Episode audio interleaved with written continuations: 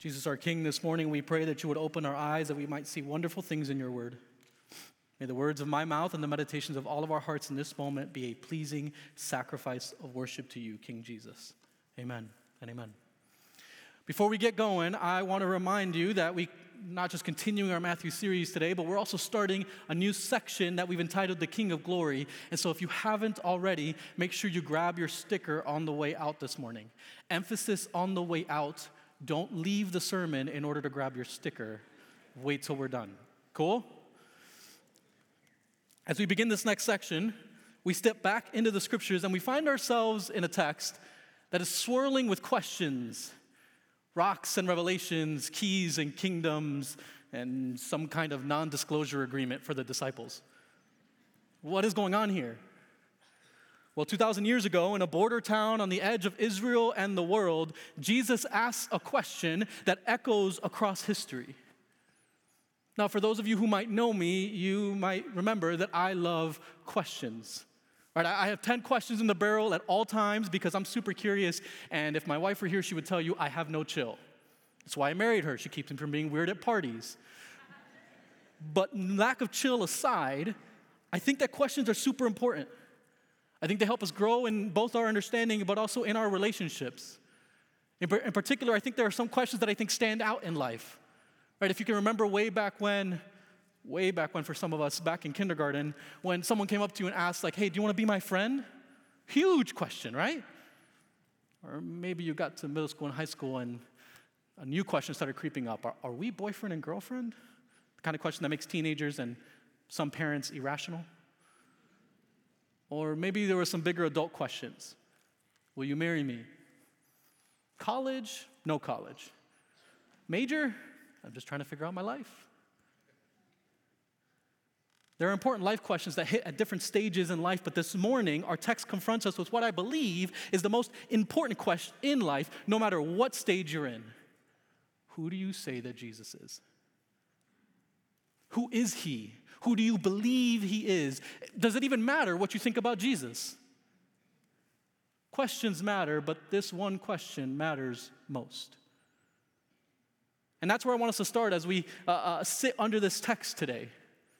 Here's what, how our, we're going to break down this text as we eavesdrop on this conversation between Jesus and his disciples. Beginning with verse 13 through 15, we're going to be looking at that question, the question we answer, the question we all have to answer. Thankfully, as we continue to overhear this exchange between Jesus and his disciples, the Lord does not leave us to just figure things out, right? The text points us to an answer that's not just an answer, because in verses 16 through 17, we're confronted with Jesus explaining this is more than just an answer, this is a revelation that we believe. A revelation from the one who made us and is on a mission to save us. And then we'll round out our time in verses 18 through 20, where uh, Jesus unveils how that mission of salvation is going to spread throughout time and space through this church he builds. The question we answer, the revelation we believe, and the church he builds. That's our roadmap as we travel with the disciples and Jesus into Caesarea Philippi, this, this border town on the edge of a world that's about to meet its only hope of salvation. So if you've got your journal or your Bible, we're picking up the text right there in verse 13, looking for that question we answer. The question Jesus confronts us with this morning Who do you say I am? Look at the text. Matthew tells us when Jesus came to the region of Caesarea Philippi, he asked his disciples, Who do people say the Son of Man is? Context. Jesus and his disciples, they've just had this confrontation with the religious leaders right? A, a, a, provocative confrontation, I might say, that, that captures the, the, the mounting tension and animosity that Jesus' ministry has cultivated among the people who are supposed to get it, but they don't get it. And so Jesus calls them on it. And then Jesus walks away as their jaws drop and their hearts harden. And like Jesus tends to do, he and his disciples hop in a boat they cross a lake, and, and on the way there, Jesus warns his disciples about the error that just solidified these religious leaders in their rebellion. But if you notice, the disciples don't get it either. And Jesus does not condemn them, he teaches them.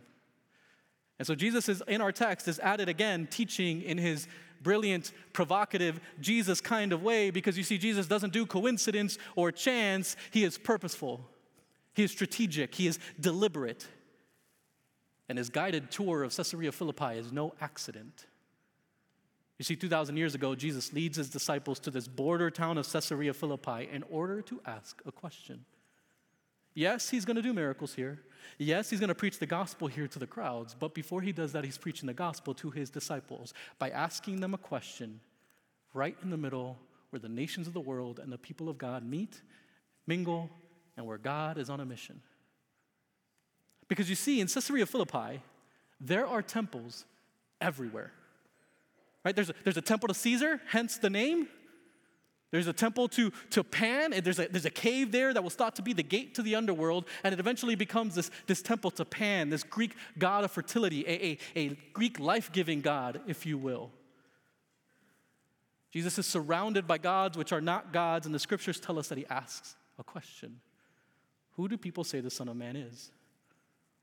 If you notice, Jesus uses the title in this question that, if you've been counting, he's used nine times already in the Gospel of Matthew to refer to himself. It's, it's one of Jesus' favorite titles to use. Jesus is essentially asking, Who do you say that I am? Who do, who, who do people say that I am?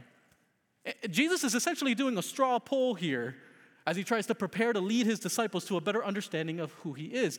Because look at how they answer. Look at the text, the very next verse. They replied, Some say John the Baptist. Others say Elijah. Others say Jeremiah, one of the prophets. Notice what they're reporting. From the uh, Herod sourced fear of John the Baptist come back to life to the whispers of Elijah or Jeremiah reincarnated, the disciples answer Jesus by essentially saying that people think you're some kind of like old prophet, like a 2.0 prophet, but someone that already was here. The crowd has no category for Jesus. So they try to fit him into one of their pre existing categories. But Jesus doesn't fit. Square peg, round hole kind of situation. But I'll be fair to them. The crowd is partially true. Jesus is a prophet, right? Like, like one scholar writes Jesus speaks God's words and works God's wonders like a prophet. The problem is not that they think he's a prophet. The problem is that that's all they think he is. And Jesus is about to redefine their categories. And so, Jesus' next step in his brilliant move is to ask another question, or maybe better said, a more provocative form of his original question. Look at the text, verse 15. What about you? He asked. Who do you say I am? This is that moment when you are trying to avoid the teacher's eye and they call on you anyways kind of situation. Jesus looks at the disciples and says, How about you guys? They may say those things about me, but what do you think? Who, who do you say I am? Talk about being put on the spot. Jesus is standing in the middle of a city that represents this major intersection of religions and gods and all kinds of people that are trying to answer the question of God with their own stone replicas. And Jesus asks a question to 12 men who have left everything to follow him. Why? Because the answer to that question will change the world. The world we live in today is not all that different from Caesarea Philippi, at least spiritually speaking. Right, all over the world, there are statues that are trying to answer the, this question for people. Whether those statues have faces or use Face ID to unlock glowing rectangles that run our lives. There are all sorts of ways we try to answer this question. From technology to atheism to postmodernism to you do you to some kind of generic spirituality that says the, the answer is, is inside of us. We just need to look inside. From Islam to Buddhism to Hinduism to teams with jerseys or calendars and schedules with time blocks that try to convince us that if we just work hard enough, that if we just get our kids into the right schools, if we just work out enough, we'll be saved from whatever we think is the worst thing that could happen to us.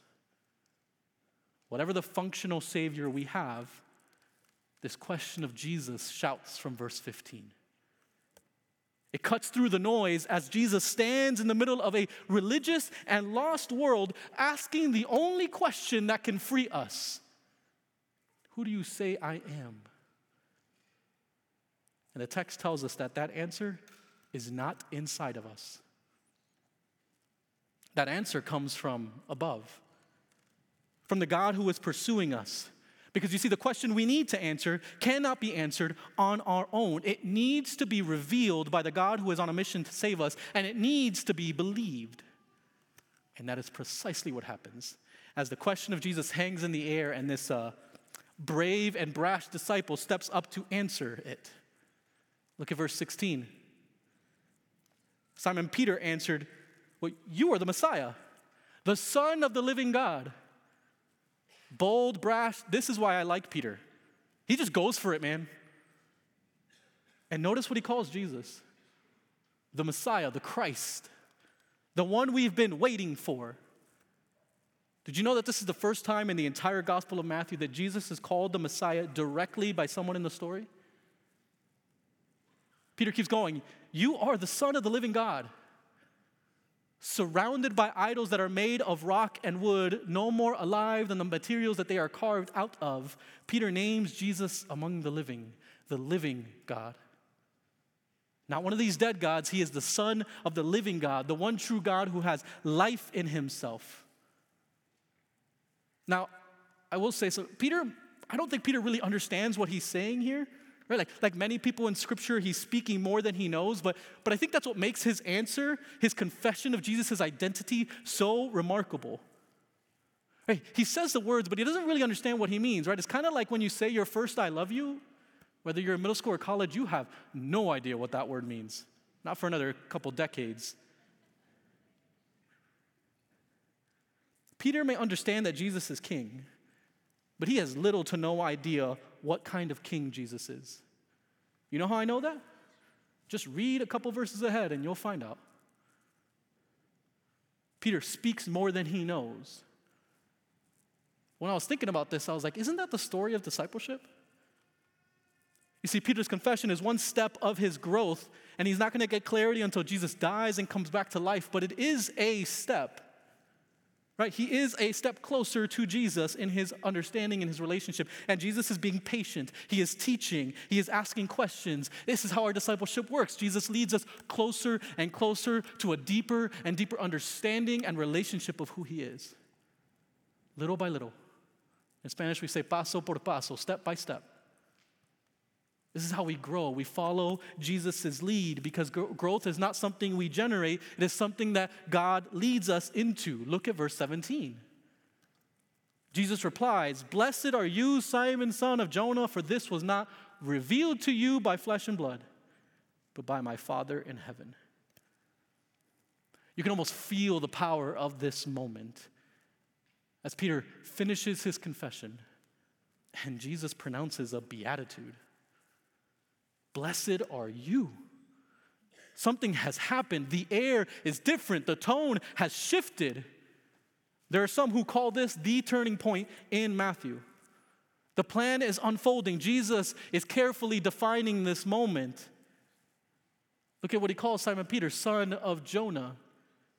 You are blessed because this was not revealed to you by flesh and blood, but by my Father in heaven. Do you see the contrast Jesus is making here? Simon, you did not get this from another human being. This came from heaven. It's not from Peter's brilliance. It's not from some genius of some other person. Peter wasn't looking deep inside for the answer. He did not study enough to get to the answer. He did not work out the answer for himself from what he saw and he heard. He cannot show his work because there is no work to show. Peter listened and Peter watched, but so did the religious leaders. And so did the crowd. The only reason Peter got to the answer is because it was revealed to him by God. The listening and the watching, it mattered, but the pieces were only put together because God opened Peter's eyes and ears and led him to this confession. And I need you to listen to me on this, church. I need us to be clear on this. It was not our Midwest nice or our spotless integrity or our incredibly outgoing personality, or our amazing credentials and intellect, or even our really heartfelt seeking that made the difference and brought us to Jesus. God was at work. The gospel will not let us take God's credit. We were dead in our sins, and He made us alive together in Christ. He drew us to him like he drew Peter to him, like he drew the disciples to him, like he drew everybody that is called a brother or sister in Christ to him. All of us came not because of who we were, what we could bring to the team, but because of his love for us, because he loved us. The scriptures testify we love because he first loved us. The answer to Jesus' question, uh, who do you say that I am, is supernaturally, miraculously revealed by God. Which means that the very fact that you even thought about that question, that maybe you're not a Christian and you're here and you're thinking about it now, is proof that God is already pursuing you. He is revealing himself to you. Like Peter, we are all confronted with this question, a question we need to answer, a revelation that we need to believe. And so, if you're wondering about this, I want to encourage you to chase it, to lean into answering that question. Don't just let the question fade. Keep asking. In fact, I'll, I'll say that we as a church family want you to keep asking questions. Even if you're just seeking and you don't know Jesus yet, I encourage you, we, we have groups like Alpha here that talk through and work through questions like this. Uh, our life groups are intended for us to be able to ask questions in these closer kind of family relationships. Come to an adult community. I, there are all sorts of ways to do this, but don't let the question pass. This is the most important question you could ever answer. This is the most important question. Who do you say Jesus is? And the fact that you might even be wondering about that now is not because I just did a good job asking it a bajillion times. It's because God is drawing you to Himself. Are you listening? Why are you here this morning? Maybe you're a Christian and you're thinking, listen, Eric, I've answered the question. Like Peter, I believe he's the Messiah, the Son of the living God. Well, I want to challenge you with something else because, like Peter, you might still be growing in your understanding of what that even means, what it means to live in light of that reality. That's actually why I think Jesus does what he does and he doesn't leave well enough alone. The, the, text doesn't end here. He keeps talking because you see, Jesus is not just interested in the right answers or even revealed answers, but in building a church where you can ask those questions and engage and be part of this family, creating and cultivating this community of people who believe he is who he says he is, that he did what he said he would do, that there is salvation to be found in the good news of the Son of the living God dying for our sins and coming back to life again. Don't believe me? Let me show you what I mean. Verse 18. Jesus is still talking. He says, I tell you that you are Peter, and on this rock I will build my church, and the gates of Hades will not overcome it. Jesus continues his response to Peter's confession here, and he uses the word church for the first time in the Gospel of Matthew. It's actually only one of three times that that word church is used in any of the Gospel, and the two other times are just a few more chapters in this book. To Peter's heaven revealed confession, Jesus reveals another part of his earth shaking plan. He is not stopping at 12. He is building a church, a church that will go across time and space and show up in all these beautiful local church families that are all tied together in the one Savior. And this church is going to be built on a solid foundation. And this is where things get interesting. Because the question for us, and I think the question that's throughout church history, is what in the world is this foundation?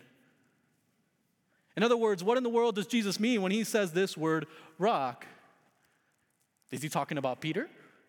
Is he talking about what Peter has just said, his confession? Is he talking about himself? To the Roman Catholic, this is the beginning of the papacy, right? A, a succession plan of popes who su- succeed Peter as the first pope. To many Protestants, the answer is actually a shift in focus. Jesus is not focused on Peter as much as on Peter's confession. Some try to shoot the middle and say it, it is about Peter, but not in a pope ish kind of way. More like Peter was first, important, but not a pope. So, which is it? What is Jesus talking about here?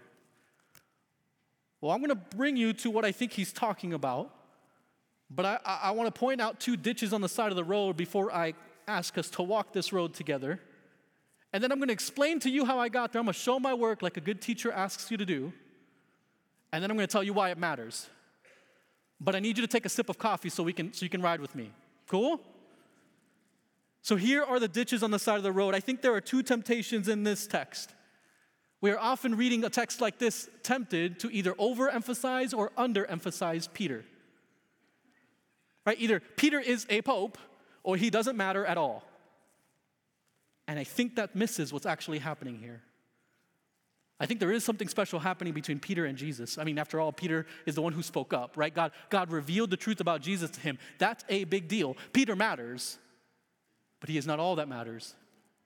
And he does not matter more than the other disciples. In fact, in just a few verses, like I said earlier, Peter will mess up just as bad as he got it right here. If you track with the story of the early church, Peter is not the one who calls all the shots.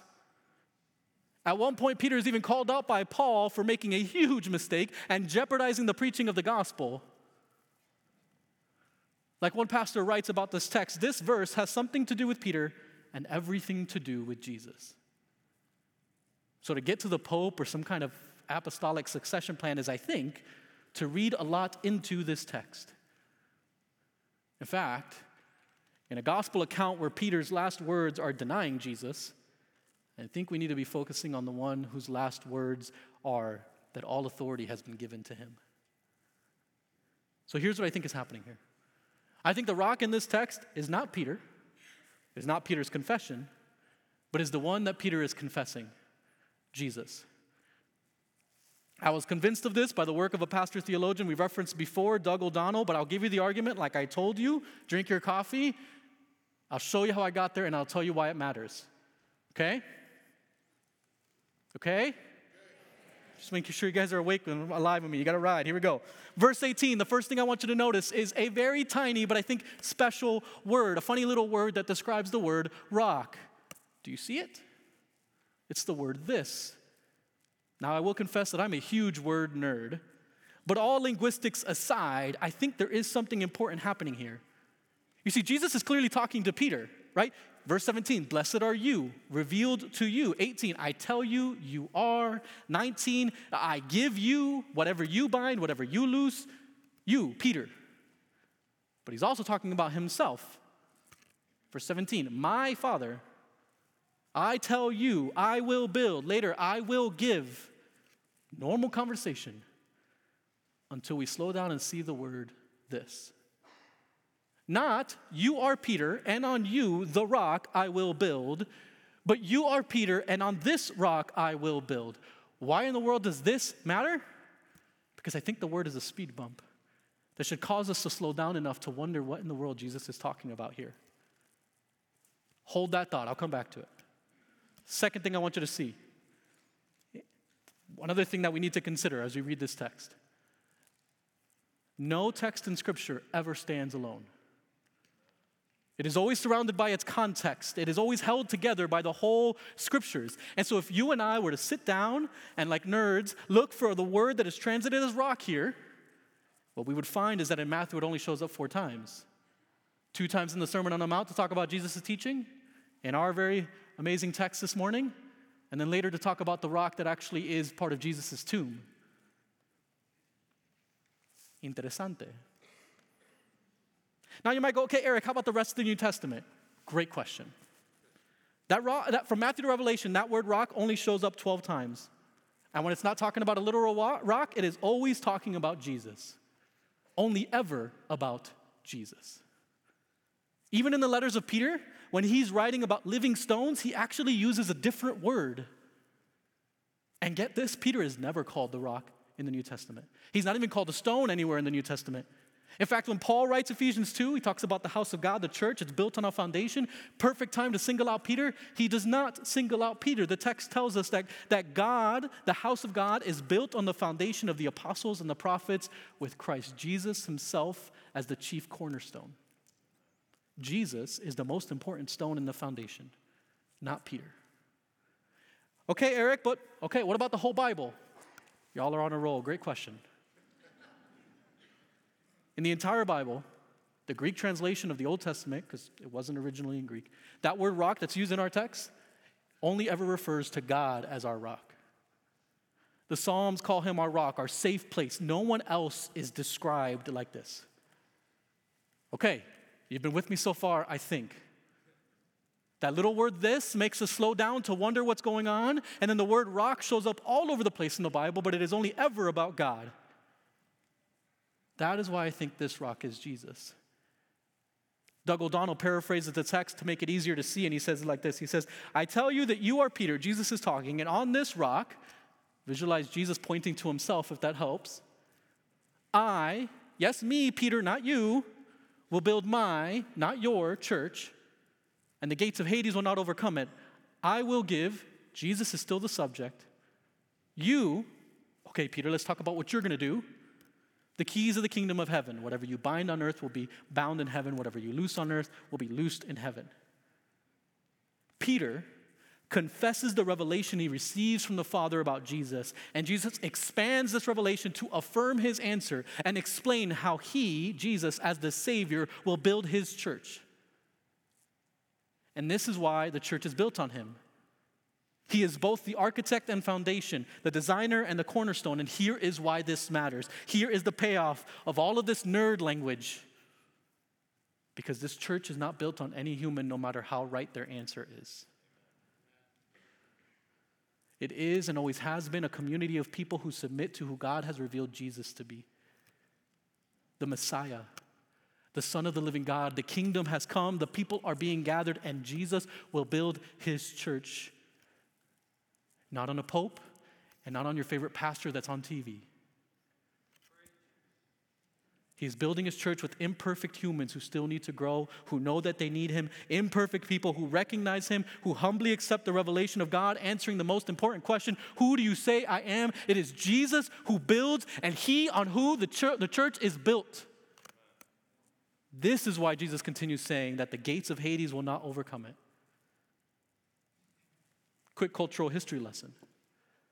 The gates of a city are super important for security Hades is another language, another name for, for the realm of the dead.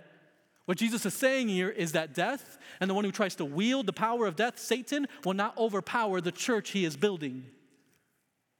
The attacks of Satan will not defeat the church. By the power of the living God, the church will overcome death every time they preach the gospel, every time God saves another person from being dead in sin to being alive in Him. This is why the church is built on Jesus. But I also think we need to be careful here. Look at the context of this conversation.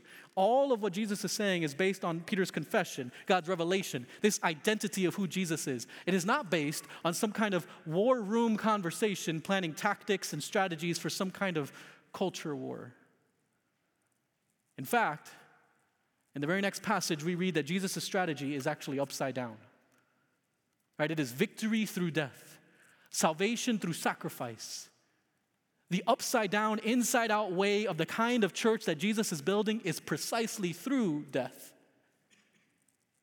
Jesus is certainly talking about overcoming, but Jesus is the one who defines what overcoming looks like. For Jesus, the way up is down, the way to win is to lose, the way to life is death. And the church he builds follows him through death into resurrection. Jesus died for the church, and nothing in this world or the next can overcome it because he is the one who builds his church. But he does build his church through his people. Look at verse 19. I will give you the keys of the kingdom of heaven. Whatever you bind on earth will be bound in heaven. Whatever you loose on earth will be loosed in heaven. Now, in this passage, Jesus is still talking to Peter, but in just two chapters, Jesus will actually say something pretty similar to all of the disciples so what's going on here? Right? What, what are these keys and what's all this about binding and loosing? Well, let me start with the keys. You see, I still remember the very first time I got a, a set of keys to my house as a teenager. Right? It comes with this weight, this like sense of responsibility. You see, not only could I get in the house, but I could let other people into the house. Right? Carrying keys is a sign of authority, right? I am authorized to let people in here. I think this is what Jesus is getting at with this illustration because later in Matthew, Jesus applies this picture to the religious leaders, but he says the opposite. He says that they shut the door of the kingdom of heaven in people's faces, that they won't go in and they won't let anyone else in. Instead, Jesus' disciples are to do the opposite. They're supposed to preach the gospel that invites all who believe into the kingdom. They're not the ones who determine who gets in. God is the one who does that. He is the one who reveals himself to people. But he does that through the preaching of the gospel. And in that preaching, there is a clear message believe in Jesus and you're in, reject Jesus and you're not. God's people carry the keys because they communicate the message. The gospel is a restatement that announces what God has already decided.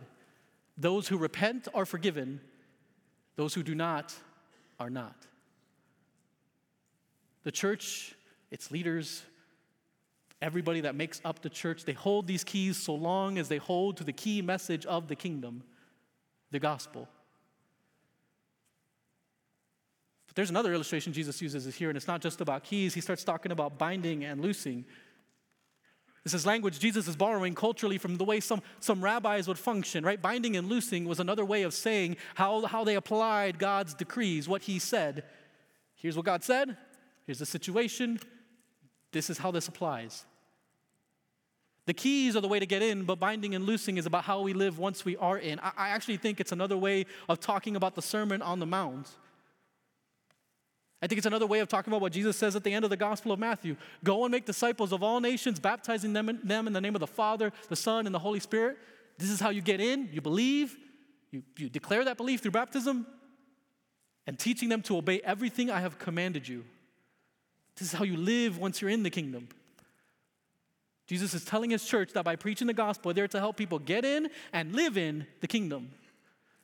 This verse is not saying that heaven has to do whatever the church says. It is not saying that the, the church lets people into the kingdom or denies access and God just has to comply.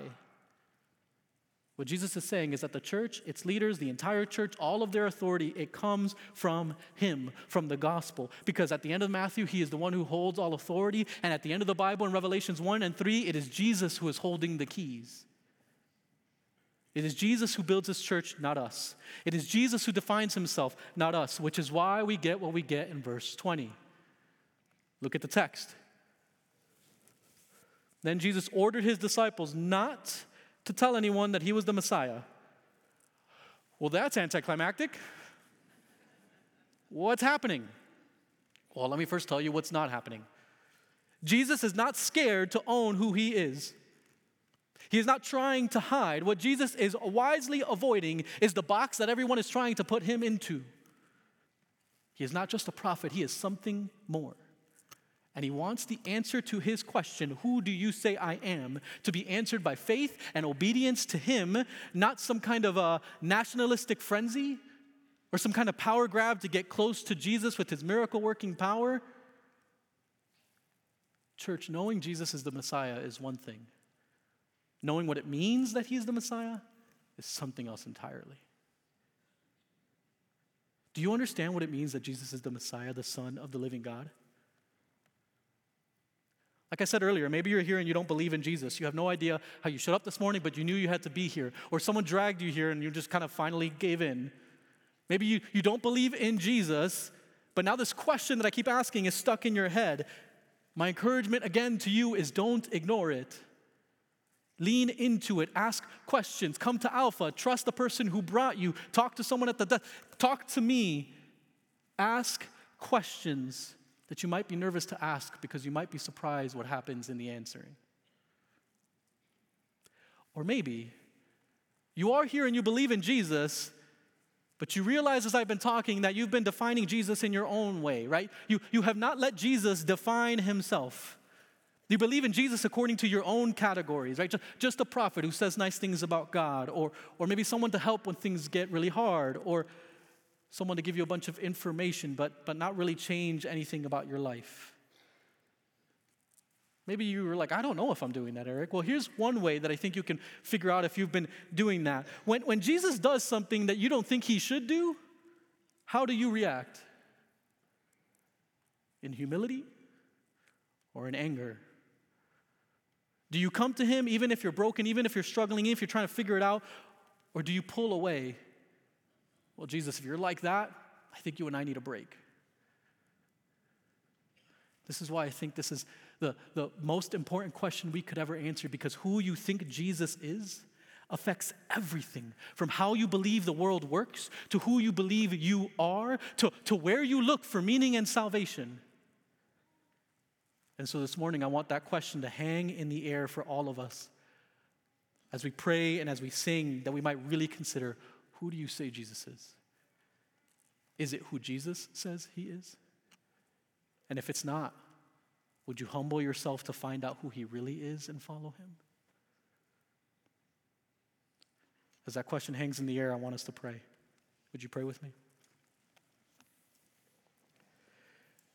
Gracious God, as we continue to open our hearts and minds to you, would, re- would you remind us as we sing that we do indeed have a Savior, that Jesus died for us, that, that there is a way back to you, God, that, that Jesus came back to life for us, that there is life in you. We praise you, God, because you are our King of Kings.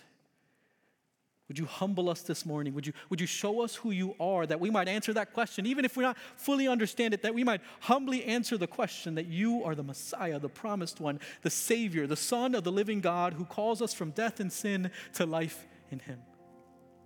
Would you draw us closer to you, we pray? Amen and amen.